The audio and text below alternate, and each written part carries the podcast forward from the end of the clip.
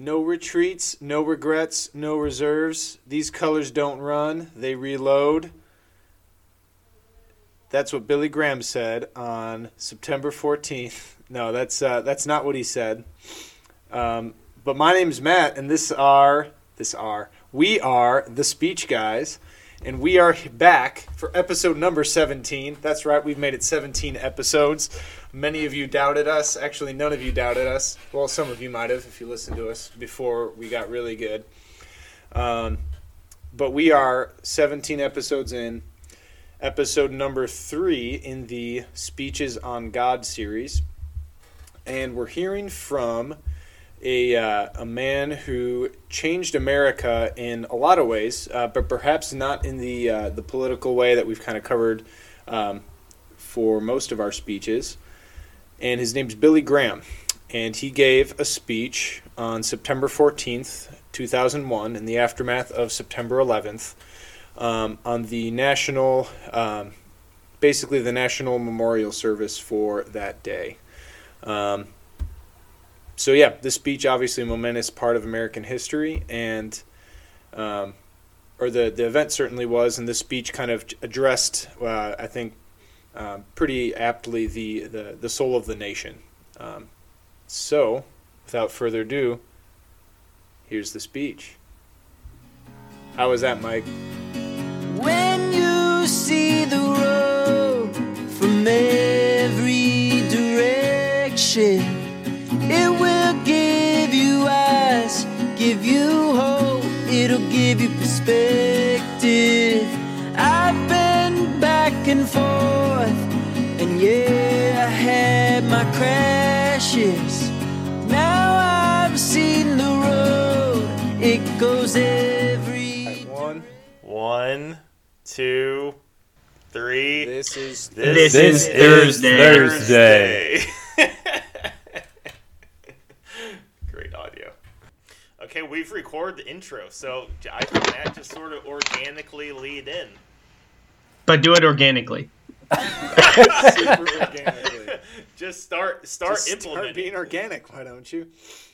Um, well, how about this? I'll um, I'm gonna read the longer of the two. I think that might kind of create a little more fodder. So here we go. Uh, from the words of Billy Graham on September 14th, 2001. First, we are reminded of the mystery and reality of evil. I've been asked hundreds of times why God allows tragedy and suffering. I have to confess that I don't know the answer. I have to accept, by faith, that God is sovereign, and that He is a God of love and mercy and compassion in the midst of suffering. The Bible says God is not the author of evil. In 2 Thessalonians chapter 2 verse 7, the Bible talks about the mystery of iniquity. The Old Testament prophet Jeremiah said, "The heart is deceitful above all things and beyond cure." The lesson of this event is not only about the mystery of iniquity and evil, but second, it's a lesson about our need for each other. What an example New York and Washington have been to the world these past few days.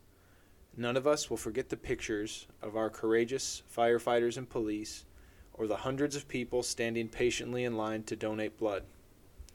A tragedy like this could have torn our country apart, but instead it has united us. So, those perpetrators who took this on to tear us apart, it has worked the other way. It is backlashed. We are more united than ever before. I think this was exemplified in a very moving way when the members of our Congress stood shoulder to shoulder and sang God Bless America. Finally, difficult as it may be for us to see right now, this event can give us a message of hope. Hope for the present and hope for the future. Yes, there is hope.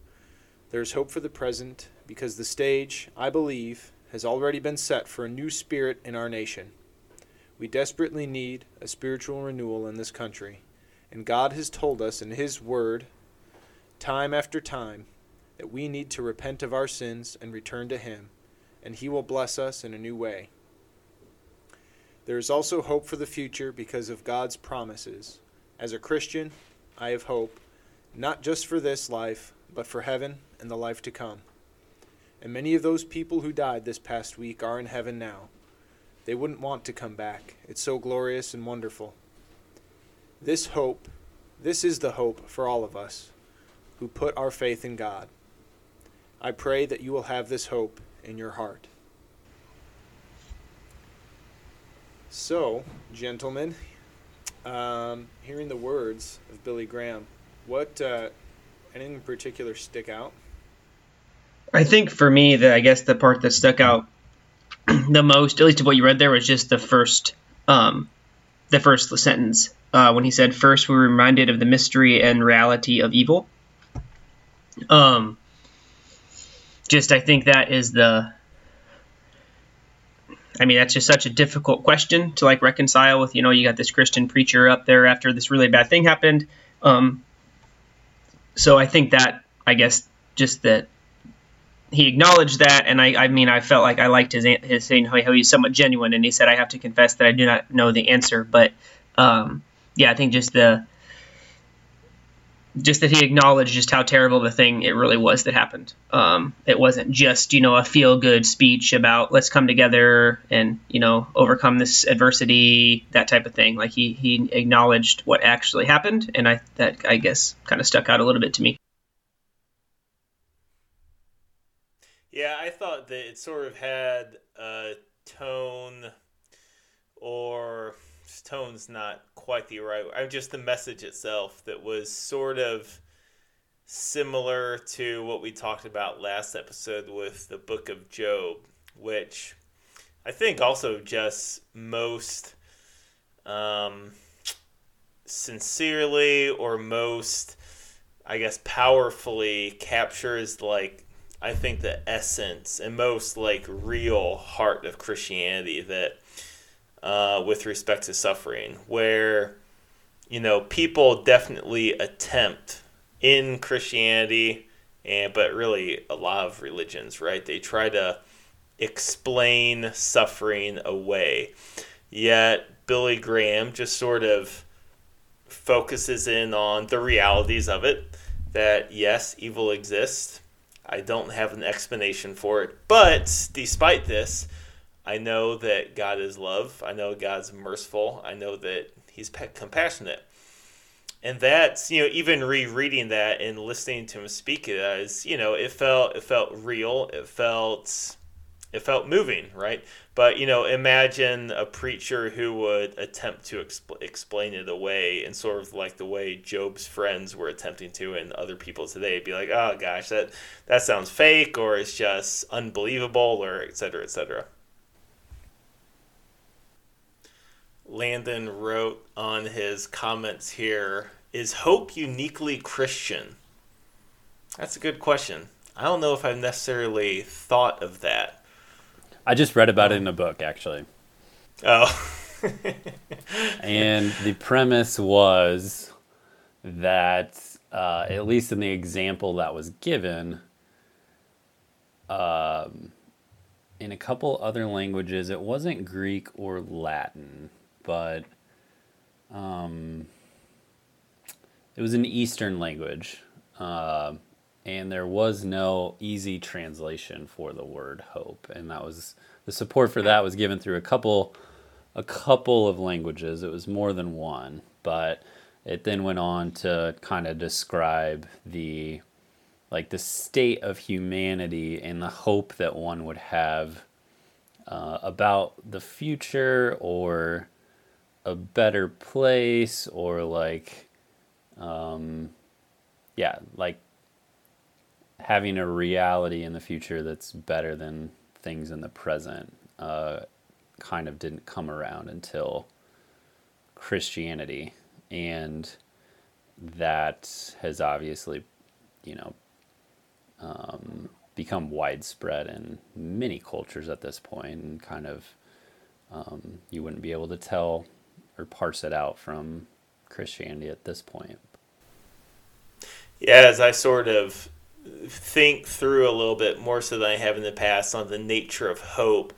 You know, it's obviously it's not expectation, expectation is where you just expect good things to happen or ex- expect things to happen a certain way and your your own agency isn't really necessarily involved which is obviously unrealistic um, and not useful um, but it's also not just it's not like fairy-eyed um, hope or hopes you know, that can't use the same word.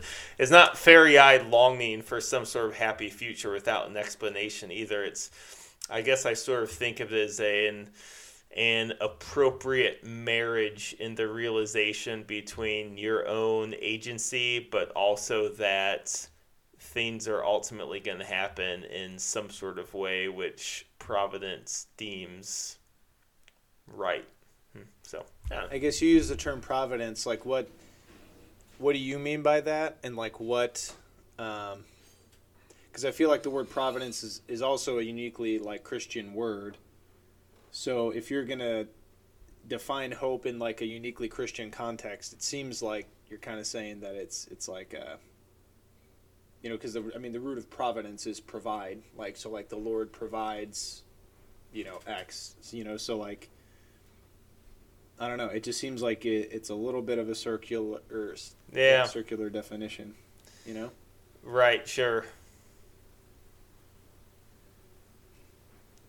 Yeah, I don't know. because yeah, I, don't, I mean, and but I think you're. I mean, you're definitely on to like. There's a. It's not pure longing. I mean, there, but there is longing. You know, and it's not pure expectation, but there is expectation. Yeah, it's. Um, I guess you know to kind of put a finer point on it. It gets at the question of what is the right disposition to have towards the future as a human, right? Okay, yeah. So you have expectation. That's one option. Uh, you can say perhaps explicitly Christian hope is another option. Um, despair. Some of these can obviously overlap, probably. Um, presumption. Um, yeah, and so it's like I think hope. Yeah, so maybe restate what I was trying to say. It's a proper outlook towards the future. Most effectively marries your own agency with whatever that being is, which exists beyond the boundaries of our universe. Which it doesn't even necessarily have to be a theistic or deist um, reality because it's the reality that you can't control everything. Whether or not god exists you can't control everything period. And there still is still a relationship to have towards that I think it overrides the feeling of despair enough to be present um, in the moment. Like you shouldn't be so concerned and living in the future that you're, you know, assuming too much about the day or the place or the time of where you're at at the moment, but at least hope doesn't give you the despair for the future. Um, what did you guys uh, know about billy graham before for this talk what was your impressions of him Honestly, I didn't know a ton, um, other than just he seemed to be kind of the pre- preeminent. Um, I don't know. I guess like kind of the preeminent Christian voice of I guess the better half of the 20th century for the U.S. Um, maybe for the world. I don't know. I suppose particularly the U.S. And I mean, just in like Catholic circles, like sure there are certain like what better known priests or, or religious or you know people who give speeches and whatnot who, who maybe like folks will know but I know like at least in Protestant circles like that's that's more of a thing like oh what pastors do you like you know like that's a question Huh. that gets thrown around more um, and I like literally he's the only like pastor that I know you know like if I were to which I mean I wasn't like it's not like I'd heard a bunch of his sermons or anything but like um, like if I were to name like a pastor, like a you know, besides like the ones who are I guess more like uh, I know there's like Joel Osteen who's kind of he seems to be more like notorious than he is like Yeah. uh, like a truly moving like force in the spirituality of America. Um, perhaps wrongly, you know, it's a wrong interpretation of him, but I don't know. That's kind of what I've gotten. Um, but yeah, I mean, I think he was the only one I could have like told you, like, oh yeah, that's Billy Graham. I knew he was.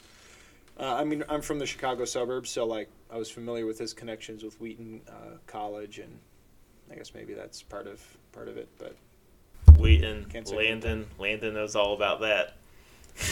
I married to a Wheaton College grad. Exactly. Yep. Yep. Little shout out there. Also, Yeah, shout out. my- I've been to the Billy Graham Museum in uh, Charlotte, North Carolina. So, family vacation a couple years ago. Um, basically, where he grew up and kind of, uh, um, yeah, all of his library and uh, childhood home and all that good stuff. Are a pretty cool museum right on the outskirts of Charlotte. Were those the pictures you were just cycling through on your screen? Yeah, I threw some up Oh. just for the.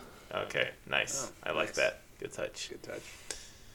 Um, w- one picture we saw was Landon standing with the life-sized wax statue of Billy Graham. that was not up there, folks.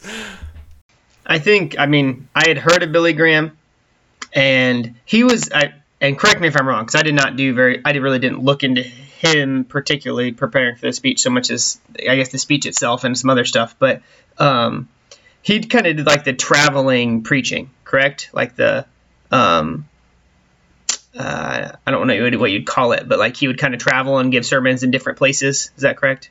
Yeah. I'm pretty confident. Yeah, so we'll go with that. So like I feel like he's also somewhat uniquely positioned, like kind of like Matt said, he just seems to be very well known. Um, but like at least giving this speech, which I'm ass- or this sermon or whatever it was, uh, but like he seems to be kind of uniquely positioned maybe to do a good job at it because he's not like oh this is the pastor that everybody knows and he's the pastor of this church and he's like kind of localized to you know uh, whatever town the church is in. It's just because of I feel like at least the the kind of that traveling past. Um, I feel like that kind of makes maybe makes it a little bit more of a he's at least the the feel is he's kind of a preacher to everyone if that makes sense. Um, which uh, seems to make him kind of uniquely suited just because of his how well known he is combined with like that flavor or that um, just that uh, kind of his past, how he had done that. I feel like that kind of makes him a good person to, to give this speech. Yeah, a little background. I mean, even uh, as he went to various Bible colleges, he hit up. He was at Bob Hope, Florida Bible College. Ended up getting a degree from Wheaton. Graduated in '43, so right during World War II. Um, was a full time pastor at a church, and then took to the radio. Uh, moved out west to California and ended up basically yeah taking his show on the road kind of doing small stump sermons so to speak. And just as he uh, you know connected with folks from from radio connections and went about the country um, had larger and larger events um, basically getting to a series where he'd stay in New York City or, or London, it ended up being international and drawing, you know, thousands and thousands of people who, you know, I think especially during the 50s and 60s, uh, the cultural, sexual revolution, you know, just going to events, uh, I think he was able to draw in, you know, at least curious people, if not Christian, and from an early age, he had many professors just say, like, you have a gift for orating and speaking that, um, you know, could compel unbelievers to listen or to like hear the word in the in the manner and, and even which you deliver it. And he very much leaned into that and um, didn't stick around and be a pastor. Um, at one singular church for too long, but went to the masses and you know called for them to come to Jesus, and that just built on itself over at least the initial couple decades until he became um, an icon, so to speak, of American Protestantism. I think the term icon seems to be, yeah, I guess that, that might be a good summary of like what my interpretation of him was. And just the when I did read a little bit of background, he seemed um, uniquely clean in that like I guess there were a number of like similar types of, of pastors that ended up having like kind of bad reps or like were tied up in scandals. Um, one note is that I guess he made like he never allowed himself to be seen in public with any woman, um, even his own daughters, without his wife present. which like is a really I don't know just really I thought that, that was a really interesting like uh, step he took you know just to make sure he uh, yeah just to like keep himself as clean as possible and just knowing like the uh, the risk and, and damage a scandal could cause you know even if it wasn't true right yeah he it was called the billy graham rule for many decades i think now it's the mike pence rule um, Mike Pence kind of popularized it and I think often gets scoffed at it, but um, you know, at a time when like the Me Too movement is roaring, like it's seems like a good rule kind of me. one of the main answers to it. Like if you're gonna, and it it was interesting the reason that he did it. Um, it was pretty early on as they started to do bigger and bigger events, and he needed a team. Um, they sat down and codified some I would say like rules for just making sure that the way that they dealt with this you know pretty entrepreneurial mechanism to do these events um, you know they they made some rules around how and when they would ever ask for money for communion and or not communion um, offerings. Um, he codified just some rules on like you know personal behaviors. I think the the main one that came out would be this rule we're talking about. But another interesting one that I caught was uh, rules for quantifying the number of people in attendance. That they would never comment on any number of people, and if if other unbiased reporters wanted to say how many people were there, let other people say that, but they would never like boast or try to document.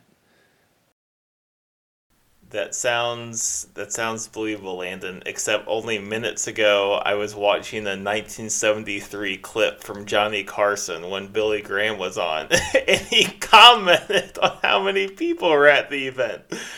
One million plus or minus. So he broke his own rules. But yeah, they yeah. that that was uh uh yeah, he he I think I heard him reflect he did did think that he was perhaps like too political and or showy. The 70s probably fit there. He got he was an advisor and kind of a close friend to almost every president from Truman to uh, Obama. Um, remember seeing a list, and I think the only president not on there was Bill Clinton, which I, which I thought was kind of funny. But well, for whatever it's worth, he did, although it was uncited on Wikipedia. Um, apparently said he thought Bill Clinton was spiritual, though. So he had one positive thing to right. say about Bill. Clinton, for whatever that's worth. Um, yeah, you know, it's like how he ended up in this position to give this speech. You know, I my sort of vibe I got from just what I already knew about him, which was you know on par with uh, Matt or Ross, um, the the Catholics in the group. Just clarifying that. Whoa, why are they grouped together?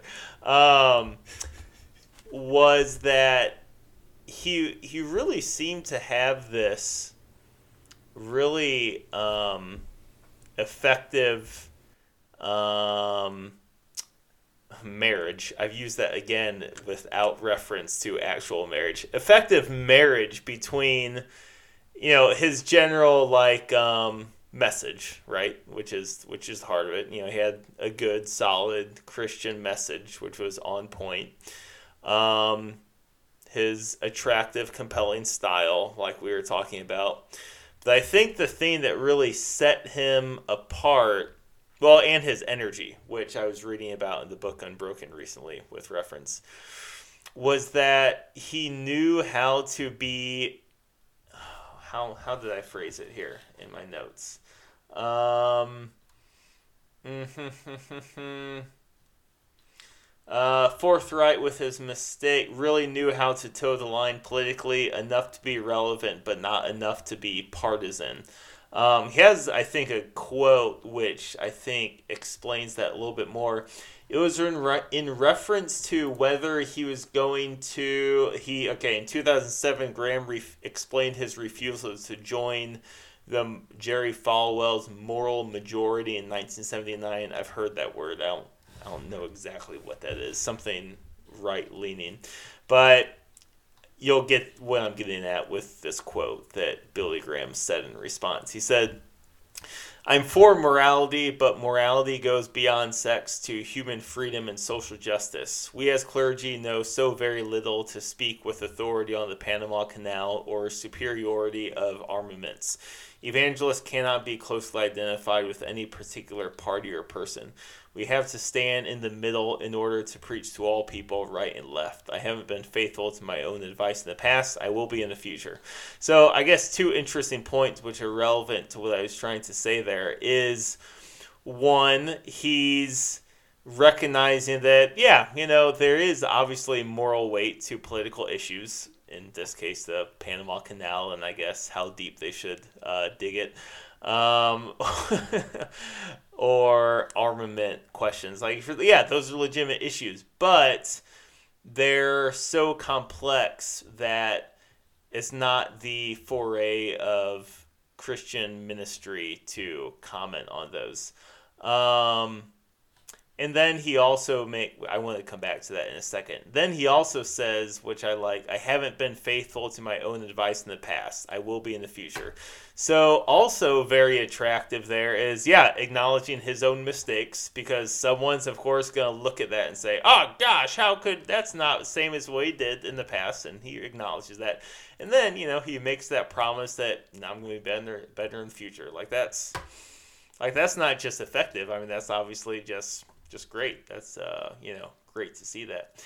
And to finish up this thought here, you know, it makes me honestly think of like COVID and how, for better or for worse, um, worse in my opinion, is although not always the case, of course, is that conservatives, to put really, really, really simply, are anti-COVID. You know, as silly as that is when it, it would seem like Billy Graham would offer a tremendous amount of illumination on this issue and bringing people together. Because I feel, maybe I'm wrong, but I feel like he might say something like, What the heck do I know about COVID? I'm not going to make any sort of comment about this because, you know, I'm uh, I'm a minister. That's not that's not my foray. So. Yeah, he was he was labeled of like who was he, what functionally did he do, boiled down to eight things. Preacher, for one, he just preached the gospel, therefore ended up a bit of an icon. The fact that he was a Southerner had a lot to do with some of how and who he influenced an entrepreneur in the way that he um, just built uh, perhaps his brand. The one I'd like to hone in on was like Bridge Builder. He had a nickname. He was the great legitimator. Um, and he kind of legitimized both sides. It said like he legitimized social and racial movements from the left to the right. Yeah. And further, because he acted as a spiritual mentor to pretty much every president, Um, this this was not always a positive label that he had, but I'm recalling this off the top of my head. He kind of legitimized wars and you know whatever negative connotations would come along with like the worst aspects of any one president. Um, but yeah, I think it was wars and something else. Um, but yeah, it was pretty early on in yeah the I would say whatever controversy or just like how did he fall out on any like cultural social issue given his massive influence for you know 70 years in america um,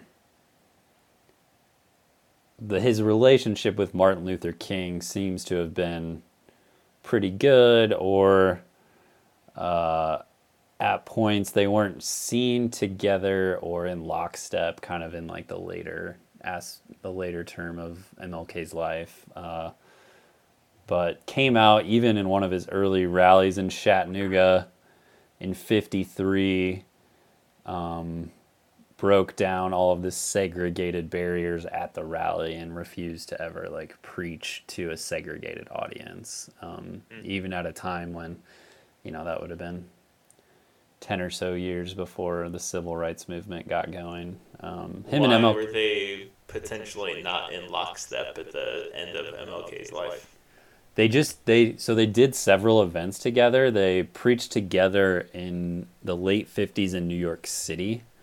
And then they they went together to South America. Um, but then as it started to get heating up, uh, Graham did not go to the I Have a Dream speech march on Washington. Huh. Um, and given it was like such a huge moment, his presence was kind of like, "Where's Billy Graham? Why isn't he here?" Um, apparently, they had some deal like Billy, stay doing your revivals, don't come out on the streets, go ahead of me, kind of like spread your message. If you come out of the streets, you're going to delegitimize yourself among most of your base. Um, that's his story. King, most folks kind of agreed with it. Now it's kind of like King would have never said that, and a bit of a he said, she, he said kind of thing.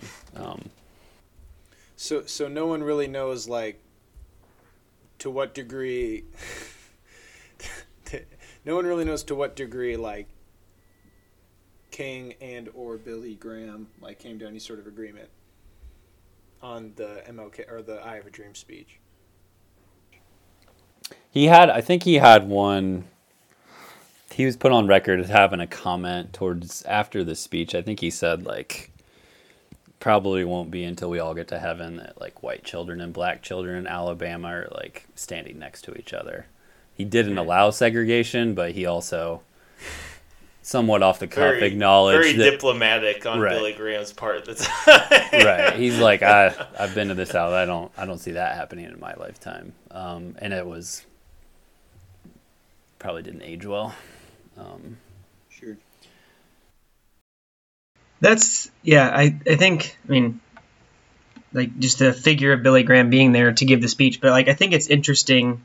It's like to fast forward now to what was it September 14th? I think we said like a couple days after 9/11, like he just seemed again like kind of uniquely positioned, um, and I feel like it's one of those things like people like we all have those people that you just kind of listen to in your life. You know what I mean? Whether it's maybe when you're a 19 year old college freshman, sophomore, whatever you are at 19, like there's that senior that you just everything they say seems right, and or you know maybe it's whatever. Every, I'm, I'm sure everybody's kind of picturing what I'm talking about. So like, it seems like we all have this tendency to like, this is somebody I trust. This is who I'm going to listen to.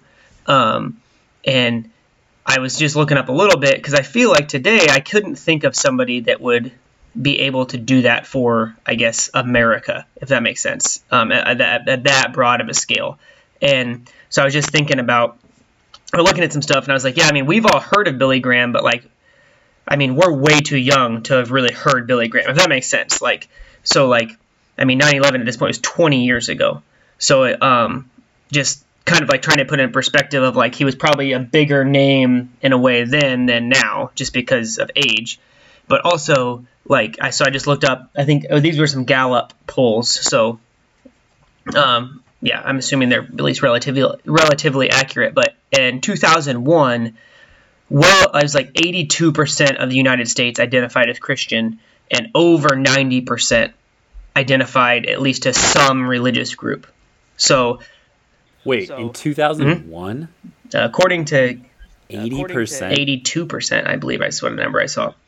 And the people that identified as nones or, or not believing in any group was like 8%. So I just did the math and said that means must be 92% do something. So, like, the idea of bringing in a religious figure, I feel like even then, compared to today, like, would have kind of had a little bit more of that. You're going to trust this person, if that makes sense, just because so many more people would have probably um, been maybe in line with some of the messages he had preached prior to this. Um, and then kind of like everything we've said, he's been around a long time. He's super well known. He almost even put like did like the and I'm not trying to say this was ungenuine, but like he did like the grandfather part in the speech somewhere. He says, you know, I'm an old man now, so like just like even reading this speech, he's kind of like setting himself up as this kind of old grandfather figure, just to kind of give some give some help at this tough time.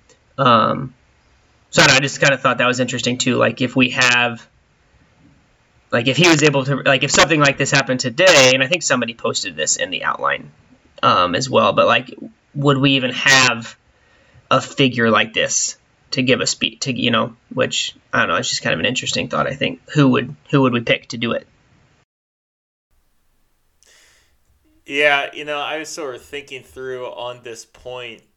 You know, among Catholics, I think the closest thing to a Billy Graham would be Bishop Robert Barron. And I'm sort of like in my mind comparing and contrasting their styles. And, you know, if Bishop Barron like preached like this, well, or any any person preached like this in the United States today, like it wouldn't it wouldn't land, right? So part of what makes what made Billy Graham so successful and in a sense sort of a worldly way was like it was partly him, but it was also the United States and the social disposition in the United States where for whatever reasons we wanted to hear a message, right? And whereas like Bishop Barron's style, you know, it's not that Billy Graham is like sounds dumb or anything like that, but it's it doesn't have like that intellectual rigor which makes Bishop Barron so successful. That's like the the thing that's really um you know just yeah, yeah. So I don't know. Just sort of leave it at that. I I just also googled um, most famous Protestant pastors, and I got uh, a list of the 25 most influential pastors the past 25 years, which is a little bit of a bigger scope than what I wanted. But so Billy Graham's number one, but the only other, well, I recognize Rick Warren. I feel like he's the most, he's the closest thing to a modern day Billy Graham, where he has a pretty broad, diverse audience. I feel like he's the purpose driven life guy.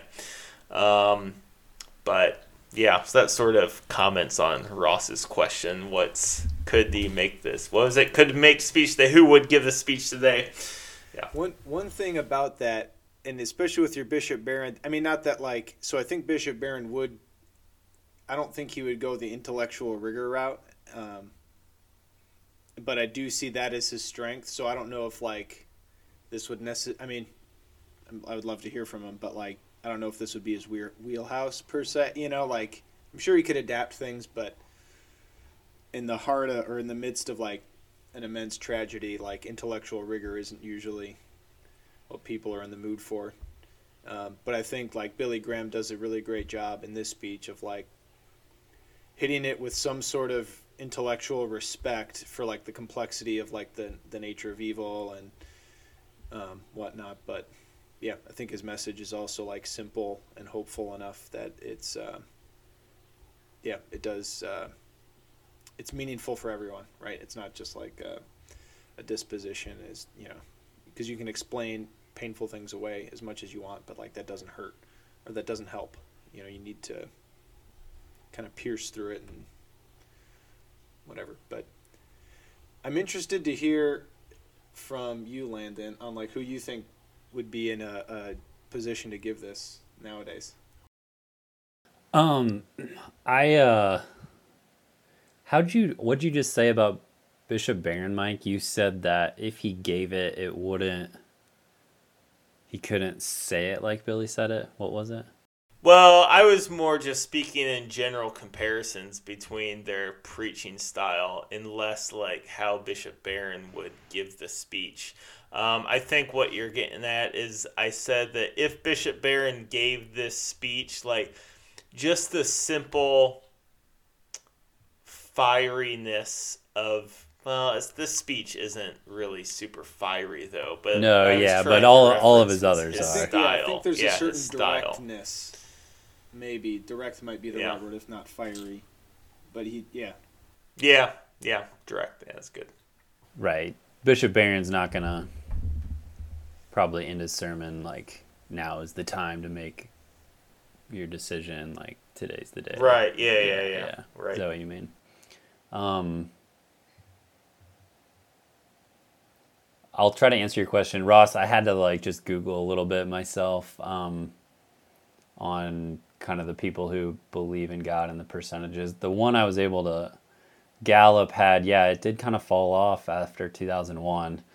Um, church membership among U.S. adults basically the same from 1940 to almost 2000, like 70 Huh. 70% membership.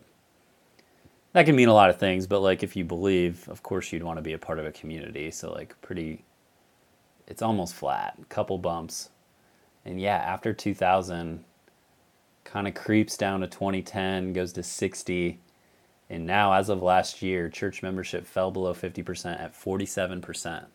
We've lost 23% of America Wow, that's crazy. to church membership since 2000.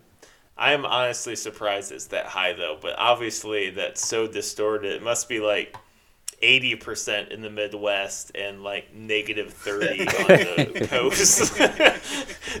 They're burning churches. but even even as such though so this is this is an while we're talking stats um, so this is 2015 data so maybe a little old and this is from the pew research uh, website they plotted um, people who pray daily so not this church not church membership a different metric i guess so people who pray daily with with gdp per capita. And it's unbelievable how much of a correlation there is between or i guess reverse correlation between wealth and daily prayer.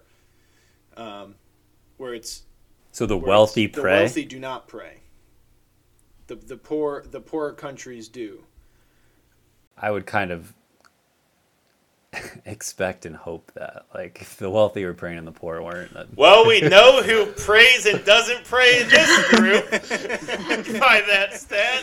but but so here's a caveat: the the United States is far and away an outlier, even in 2015 data.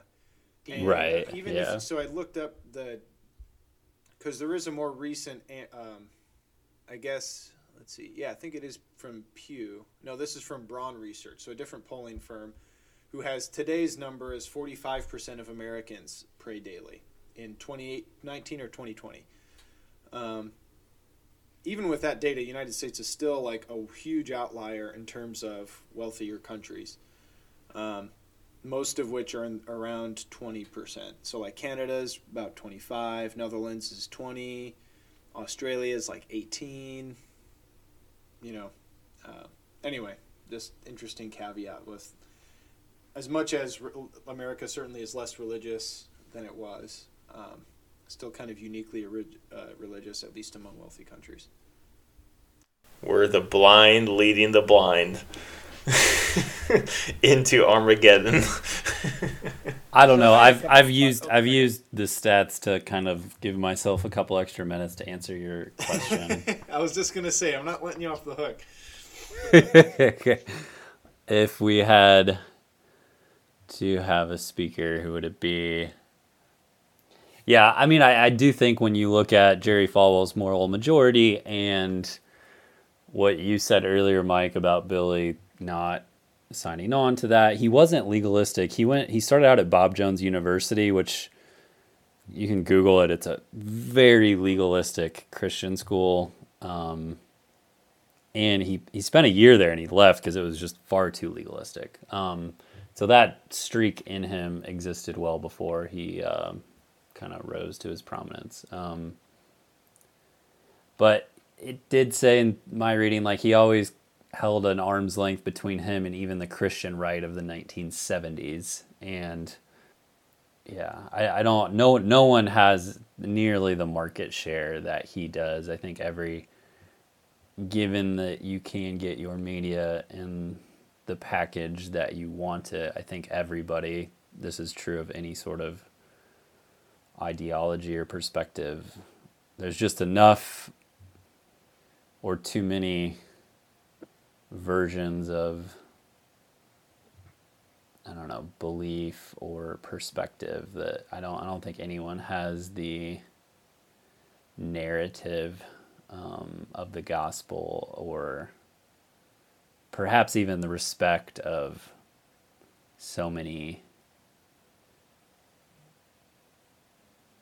um, demographics that, that he had. I don't know if we have anyone to fill his shoes given the nature of discourse. And it's probably it's probably not even uh, I, I don't think it'd be Christian. I think it'd be like eh, probably can't say the next words. I don't know. I mean, it's pro- it's probably Obama. It's Obama. It's Obama. I mean, we'd pick Barack Obama, but yeah. Yeah, Um, yeah, it's Obama. And I think so. I had a like couple thoughts. he'll he'll you know, if he had to do it, like he wouldn't I doubt he'd I don't know. He'd actually do a really good God job. I mean- anymore. he he would do a good job, but it like I think so. Yeah, I don't I'm think gonna- it wouldn't be you wouldn't call it like Christian. right. So I- hold on, I'm I- sorry. I got a couple- oh. He I think he on, no, he could no. be Christian. I don't think his national message would be But what is President Obama? What I feel like this Jeopardy. You're giving the answer. I forgot what the question was. if if there if someone today? had to give the spiritual message to the country, Oh. who who would deliver the spiritual message? Right. I think that's the question.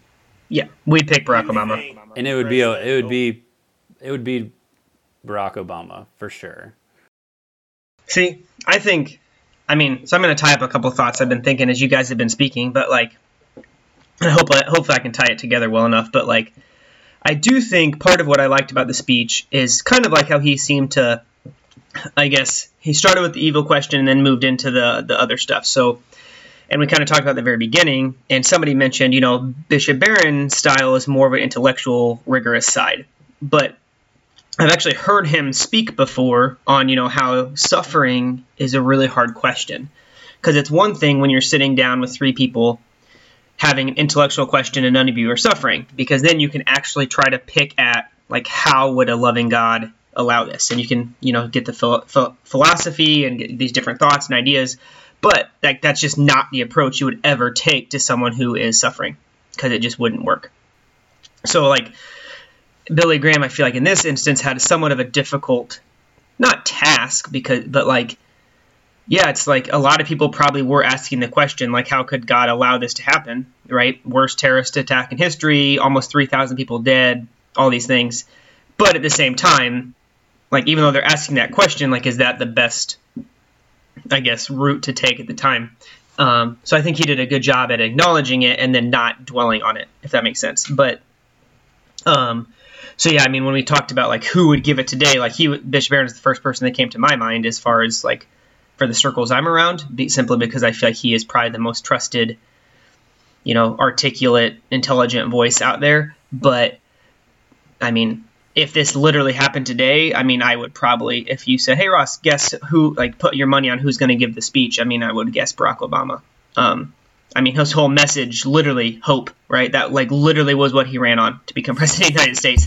Um, He, and he saw Billy Graham and "I'm going to monetize this." but I mean, like he's incredibly articulate. He's very well spoken. Like agree with him or disagree with him. Like he's right. He makes a, he, he he can get his point across. Some I mean, sometimes he yeah okay I'll stop talking about that. But like in this type of setting, I feel like is where he would you know do a really good job. But um, I don't know. I feel like to kind of dive then a little bit away from that, but like into the speech too, like with um I don't know, like with Billy Graham, I feel like he kind of, and the setting I kind of shows it too, kind of blended or marred or married together these ideas of like Christianity and um, Christianity and America, right? So like at the time, like we said, we can pull out the stats, blah blah blah, but like it was just more common, a little more. It was more common then. It was really well known by everybody, and even like the place he's giving the speech. Like I looked up some stuff on this this national cathedral. It's Episcopalian church but it had i'm to look at my numbers here just to like kind of talk about like the blending of christianity with america like this idea um, so it had at the it was the washington national cathedral. It's an episcopalian church. So like it held monthly services during world war ii it held the state funeral of four different presidents and a memorial service for five others. So that means it was involved i mean nine presidents. That's huge. I mean percentage wise um, it was the place of the so after the the day after the inaugur the day after their inauguration, seven different presidents did their presidential prayer service there.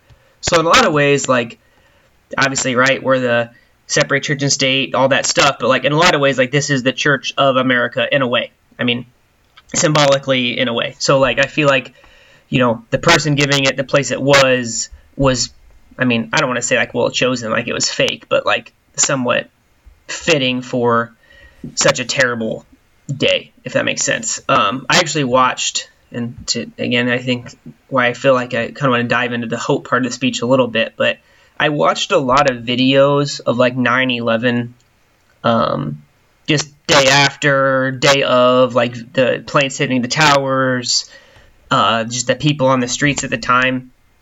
And even, I mean, I remember it. I mean, I wasn't very old, but like I remember it. I mean, we all know a lot about it. Like, um, you know, we didn't give a lot of context for 9/11 th- during this podcast because I feel like pretty much everybody knows quite a bit of it. Um, but even like watching the videos, which I've probably seen before, like I got very upset, um, like borderline emotional, and I got like kind of angry a little bit. And um, it made me think back a little bit to the two episodes ago when we did JP2 speech in Warsaw, and like when the people were just so ready for a revolution, and we kind of said, you know, right now just go home and go to bed. Like that's the best thing to do right now. So I felt like that was like an interest, a good approach, because I mean, again, somebody who remembers it pretty well, but 20 years later, like just watching videos of it got so angry. Like if he had gotten up there and like fire and brimstoned it like yeah let's go like you know get behind me like i probably would have bought into it just because of the place i was in. And that was literally watching videos on my computer 20 years later. So like i can't imagine the sense of a you know if i was 30 years old at the time and you know knew people in new york city like i can't imagine what i would have felt you know the days after 9-11 so in a lot of ways i think he did a good job of not like toning down the fumes, but maybe better directing our um, our energy and thoughts, if that makes sense. I don't know if it stood the test of time. Like I kind of, I don't recall like what he said on 9/11. I think other speeches probably stick in our memory a little more. Is that fair? What makes you say it didn't sta Is it just the fact that you don't remember it, or or because like I know there's like later parts in the speech where he talks about America being like a resilient nation and we're gonna rebuild the country on a firmer foundation, and like, are you saying like that didn't play out, or or more or less just like you didn't necessarily recall the speech? Just that, like, it's like, oh, Um, I think like I, I do remember like the Jack Buck speech that we talked about. Like we can picture some of the words Bush said the days after. Like I don't. It's like oh, did Billy Graham speak on 9/11? I personally didn't easily recall that. Yeah, I mean, I kind of see what you're saying. Like, I mean, in terms of like, and I think to be fair, like, this wasn't, you know, this wasn't like, and maybe I'm wrong, but like, I'm not hearing this speech as like, this is the prime time, you know, everybody in America turn on your radios and listen to what Billy Graham's going to say. Like, I don't feel like it quite had that setting of a speech, if that makes sense either. Um, and like, I mean, I think with 9 11, at least, I mean, the one that sticks out to me is President Bush's bullhorn speech. Right. Um, that's yeah. That's what I'm saying. It's uh, like the lasting oratory from 9/11 is like, let's go get them. Right. I mean, he literally. I mean, yeah. I guess to my kind of to my point earlier about like how Billy Graham like maybe it was better for a calming voice because of how we wanted to go so bad. You know, like. Um, I mean, President Bush actually said in his bull, bullhorn speech, like, you know, what I I'm gonna misquote it, but something to the effect of, like, you know, I can hear you, the whole world can hear you. Pretty soon, the people who did this are gonna hear you, and you know, people cheer wildly, and it's like that was the opposite of go home and go to bed. That was like, let's go get them, um, which, in some ways, yeah, but um, yeah, I just think that's kind of kind of interesting a little bit, just the I'd like to unpack this. Uh, we sort of circled around it to some extent. A tragedy like this could have torn our country apart, but instead it has united us. So those perpetrators who took this on to tear us apart, it has worked the other way. It has backlashed. We are more united than ever before. I think this was exemplified in a very moving way than, than when the members of our Congress stood shoulder to shoulder and saying God bless America. So I made the side comment there to that segment.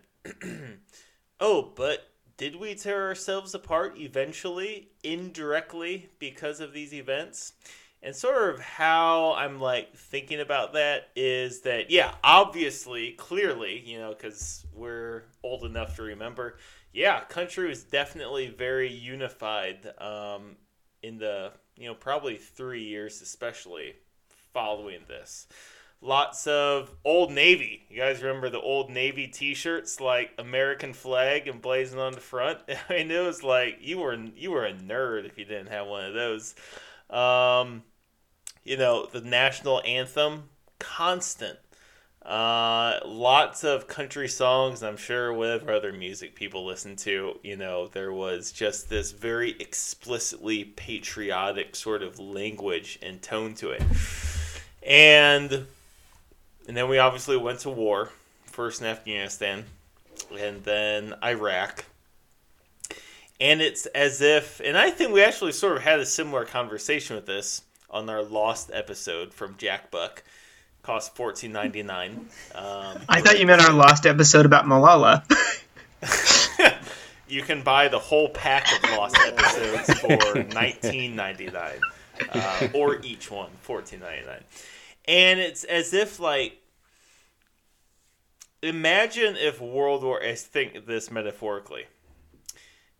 Imagine if World War II did not have an outcome where the enemy or the um what what the heck was Hitler and Mussolini and the Japanese guy called? The Axis powers?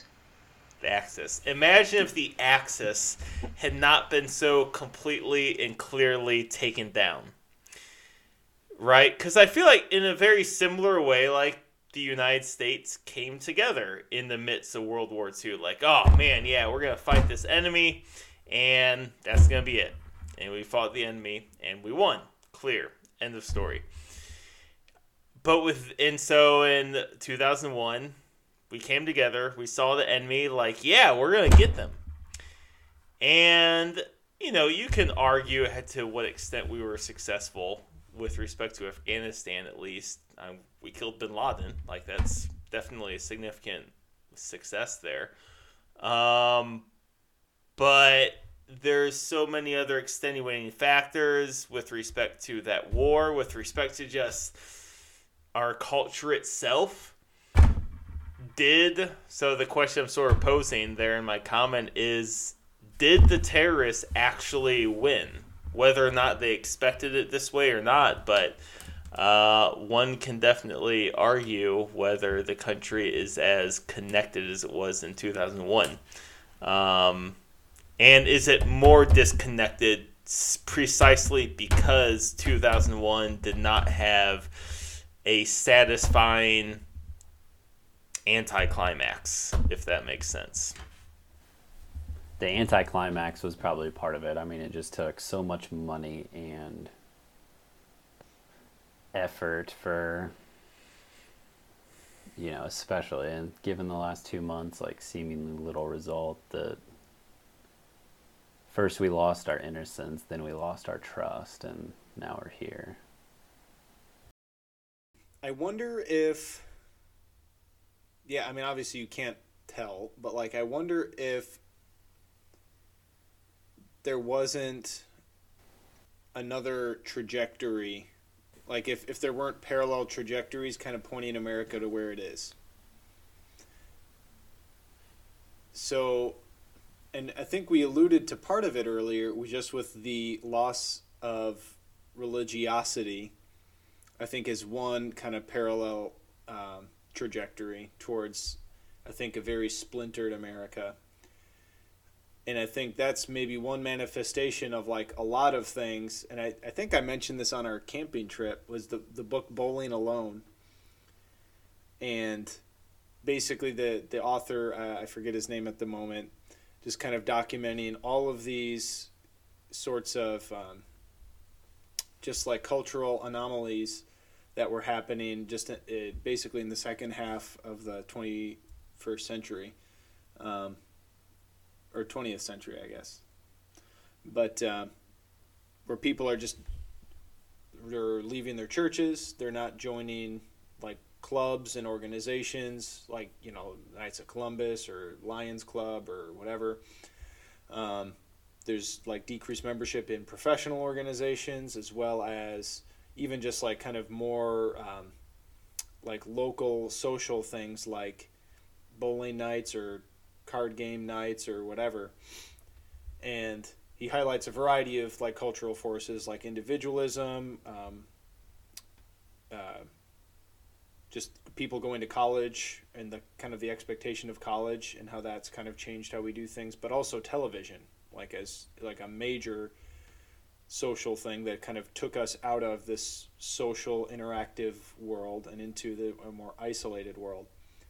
So do I? Th- I don't know. I mean, I, I I can certainly see how like a messy resolution or lack of resolution um, could have like certainly like makes things worse. I don't know that it's the only thing that like is pointing America to like kind of this very disintegrated um, place it's in.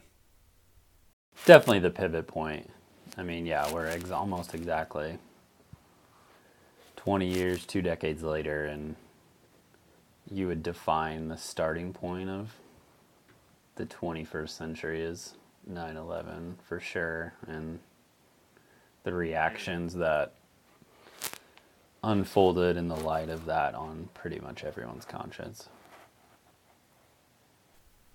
Yeah, there was um, back, you know, because obviously this past year was uh, the 20th anniversary of 9-11 and on my uh, you know kind of significant st louis radio station kmox they did a really interesting radio documentary called the day before. Yeah yeah. And oh how, what do you how did do you how you know about this? No i'm just agreeing that i'm interested in hearing the story so oh okay. go ahead. Okay.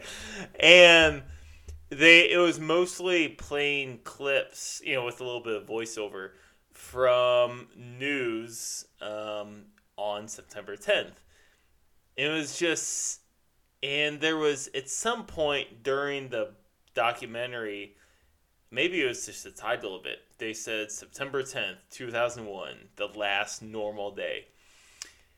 And I was like, gosh, even though that was, even though two thirds of my life has taken place post this quote normal day, more than that, if you substantially more than that, if you only count my sentient years.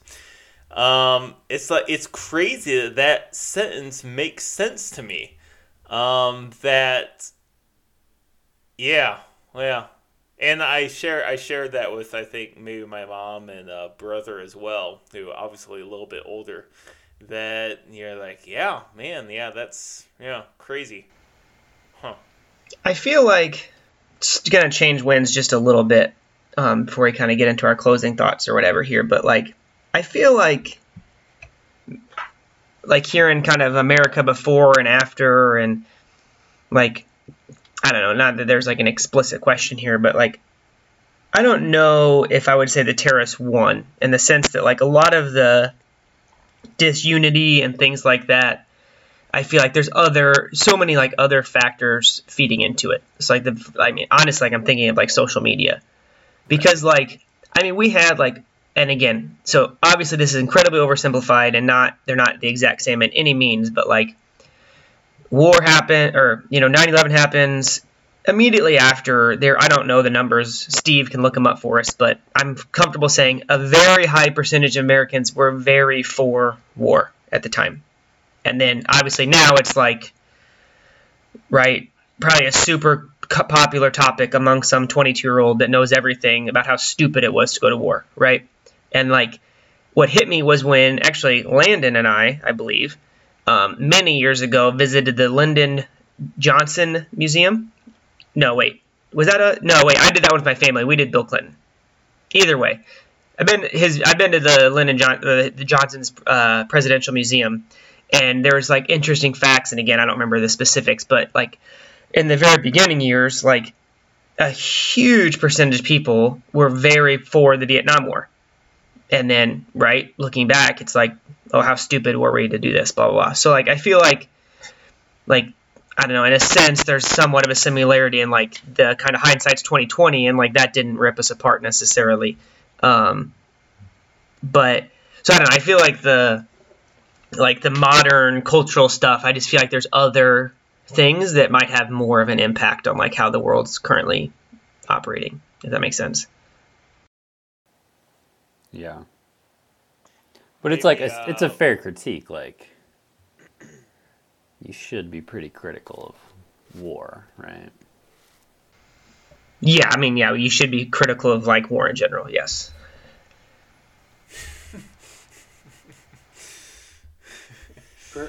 Maybe it'd be sort of fun. Go ahead, Mike.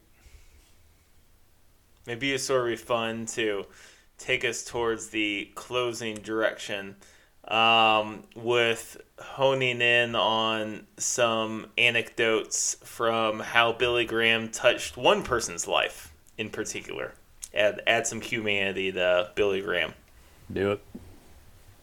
Okay, so um, I was tasked with researching and refreshing memory on Billy Graham's impact on the great runner and World War II POW Louis Zamperini, made Phil famous in the film and book Unbroken.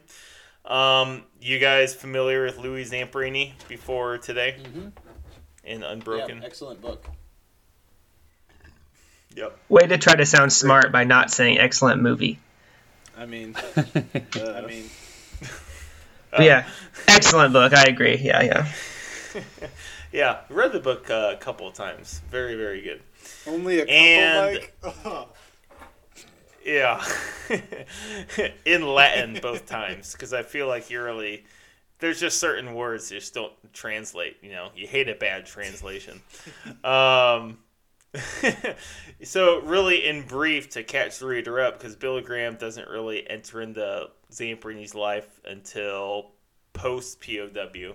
Um, Zamperini, to ruin the ending, uh, gets out of being a POW um, after having been a prisoner of war for something like crazy Um, well, I get I think it was like two and a half years, and this was in the Japanese prisoner camp. So beaten terribly by a carrot, an individual named the Bird, nicknamed the Bird. And so Zamperini had really difficult post traumatic stress syndrome, and the only way that it was uh, obvious to him to resolve this was through drinking, and he actually hatched plans to go to Japan and find the bird and murder him, as crazy as that sounds. Um, but that kind of gives you a sense of the headspace that Zamperini was in. And meanwhile, he was newly married to a woman named Cynthia. And they were going to get divorced because of his alcoholism and, you know, all the other crap that was going on in his life because of his PTSD. And Billy Graham was there in California extremely early in his um, traveling preaching and Cynthia went to go hear Billy Graham speak at one of these events. And she was completely moved. She came home and told Louis that I'm not going to divorce you because of what I heard today. And Louis like all you know, he's obviously glad, but then she explains like, "Oh, I I feel this way because I heard this guy speak about faith and that's why." Louis didn't like that and Cynthia tried convincing him like you have to go, you have to go. So Louis eventually went and went once, not super successful, uh, not particularly touching, thought was sort of fake, I guess. Um, but then she convinced him to go one more time, and Louis finally relented and said that, fine, but we're going to leave once he says, um, let's see here. Um, it's something like everybody, every head bowed, every eye closed. Whenever Billy Graham said that, because that was like his his shtick, um, they were gonna leave. All right, so Louis Billy Graham says this. And Billy Graham apparently saw them leaving, and Billy Graham says, Nobody leaving. You can leave while I'm preaching, but not now. Everybody's still and quiet, every head bowed, every eye closed. He asked the faithful to come forward. But Louis tries to get out of there as fast as he can. He ignores Billy Graham, but he remembers this moment when he was on the raft and his because he spent 40 days on a raft in the Pacific, batting away sharks and catching dead fish. Um, but he remembered this moment that he had sitting out there on that raft, starving. And he said to God in that particular moment, If you will save me, I will serve you forever. So he remembered that in a new, profound way because of that moment with Billy Graham. And that was it. He uh, he went home. He dumped all of his alcohol down the drain, his cigarettes. He had some porn that was stashed away there through it all. So if anyone listening has any of those things, well, you can keep the alcohol in moderation, but burn burn that porn. Don't need that. No moderation there. Um, and Laura Hillenbrand writes, In the morning, he woke feeling cleansed. For the first time in five years, the bird hadn't come into his dreams. The bird would never come again. That morning, he believed he was a new creation softly he wept. So, yeah, he became a devoted, devoted Christian after that. He became a speaker, speaking about his experiences um, with a you know particular faith tone to that. Tried meeting the bird back in Japan because the bird continued living until 2003 or 2005, but he um, he refused. So yeah, pretty pretty compelling and moving way. You know, if you guys saw the film Unbroken, I don't think that they addressed the his well, they did in the sequel, which was not made by Angelina Jolie.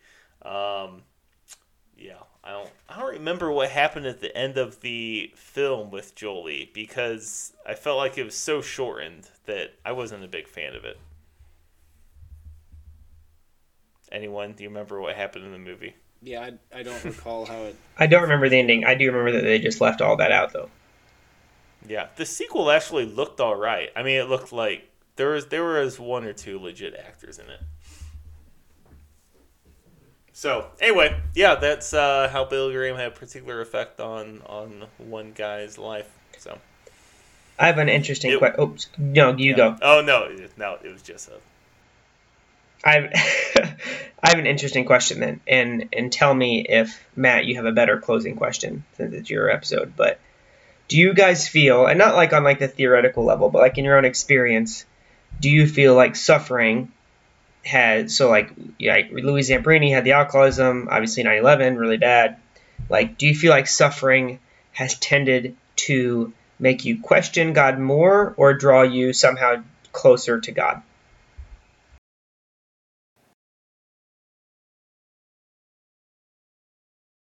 I do not have a better question. We'll end with that. Say it one more time.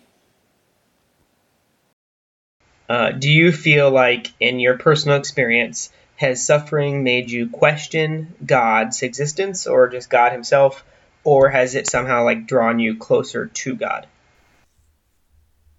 Yeah, mine answer comes pretty quickly to my mind. Uh, for me, it's definitely both. Um, and you know, for there, I mean, there's obviously a lot of layers and levels to that. Certain aspects of that is obvious, um, so I won't comment on that. But man, I guess you know specific, the most specific point saying to doubt him. You know, these guys have heard it before for sure. A lot of my close friends have. Um, the most poignant experience of suffering in my life was seeing uh, my grandpa um, de- degrade through dementia induced by his smoking, as I understand it, which effectively looked like Alzheimer's. And man, seeing that suffering that not only he experienced, but our whole family, you know, through all the different ways that one can imagine that inflicting suffering. Man, that was really hard because, you know, it's like his his mind, you know, wasn't present in a way that made it obvious that there was any obvious like redemptive nature to that right? It just you know it was there uh there for us to you know experience and be a part of. But as i was sharing with these guys uh on our camping trip um i sort of related this experience on this retreat talk that i wrote but didn't give because the retreat didn't happen uh, and it was explaining how in Christ's suffering on the cross, I think it's just man, if it's if it's made up, it's the most genius made up story in history. Because if Jesus would have just been this guy who came with these neat, tidy, packaged answers to all of life, mis- all of life's mysteries, specifically like with suffering, I don't think that. I mean, people would believe it, I suppose, in a sense, because like, hey, these are great answers coming from God, but it wouldn't. It wouldn't stick. I feel like it wouldn't get to the guts of being human, where you have these questions about suffering, but nothing. You need the only way to answer suffering is to suffer with someone, right? And the most powerful memories of my grandpa's suffering from dementia were those moments with someone else, whether it was with my grandpa or my grandma or my mom. Those are the things that stick with me. And anesthetically, those are the things that give me faith. That, um, and I, I, I that corresponds in my mind and heart to Christ being there at accompanying us in some way. Because yeah, I mean, no one in his family had Alzheimer's, I know, but he did know suffering, both on the cross and also just being human. You know, people letting him down, Judas laying him down, Peter laying him down, in all those thousand other ways he was let down in the first 33 years of his life, big or small. So, yeah, I, yeah, I think that's suffering makes me believe in God and not believe in God. Certainly had doubts about things, usually more involving um, suffering that like I've witnessed in other people who are close to me. But um, I don't know. I guess for me, it's more. Um, I would say it's definitely brought me closer, more than it's ever made me seriously doubt um, God's existence. But it's usually more. I mean, yeah, I guess usually better understood after the fact or after I find myself capable of something that I didn't know at the time, or um, you know, kind of acquire a new perspective because of that suffering. So that's kind of, I guess that's my answer. Yeah, I think the suffering provides, or you know, where doubts and questions come in. Like usually the the only clear answer, hope from the suffering draws you closer to God. But while you're in it and trying to overcome it yourself, like, seems like there's no other way out. Um, and therefore closer. I would say for myself, I mean, I think like most people probably like, yeah, you're kind of, or I'm have had the moments of like, oh my gosh, like how could God let this happen and kind of struggle with that. But like, I feel like I it like to try to explain it, like I have I feel like I have those moments more on things that are kind of like fleeting and seem like in the grand scheme of thing like lesser problems almost. Um, and again, just kind of I feel like my experience of that is um, I'm trying to think of an example of uh, like mosquitoes. slightly bigger than mosquitoes. I've never questioned God for that, but like uh, I don't know, something went wrong or When, when we go camping, Ross is just like crying because of the mosquitoes. He's just like shaking his fist at the sky. It's really pitiful. uh, I'm trying to think of a good example. I don't have one. Maybe something difficult with parenting or something like that. That's like, yeah, it's hard. Like it's suffering, but like then I think about, um, I don't know, and I don't feel like I've ever suffered terribly in my life. You know, thanks be to God. But um, like in other times when I have suffered maybe more. Like I, I we went through a rough time. Like my grandmother died um, from COVID last November, and it was the middle of COVID, so like it was just hard because the hospitals weren't allowing visitors. So I was one of two family members that could actually see her because I just happened to work at the hospital.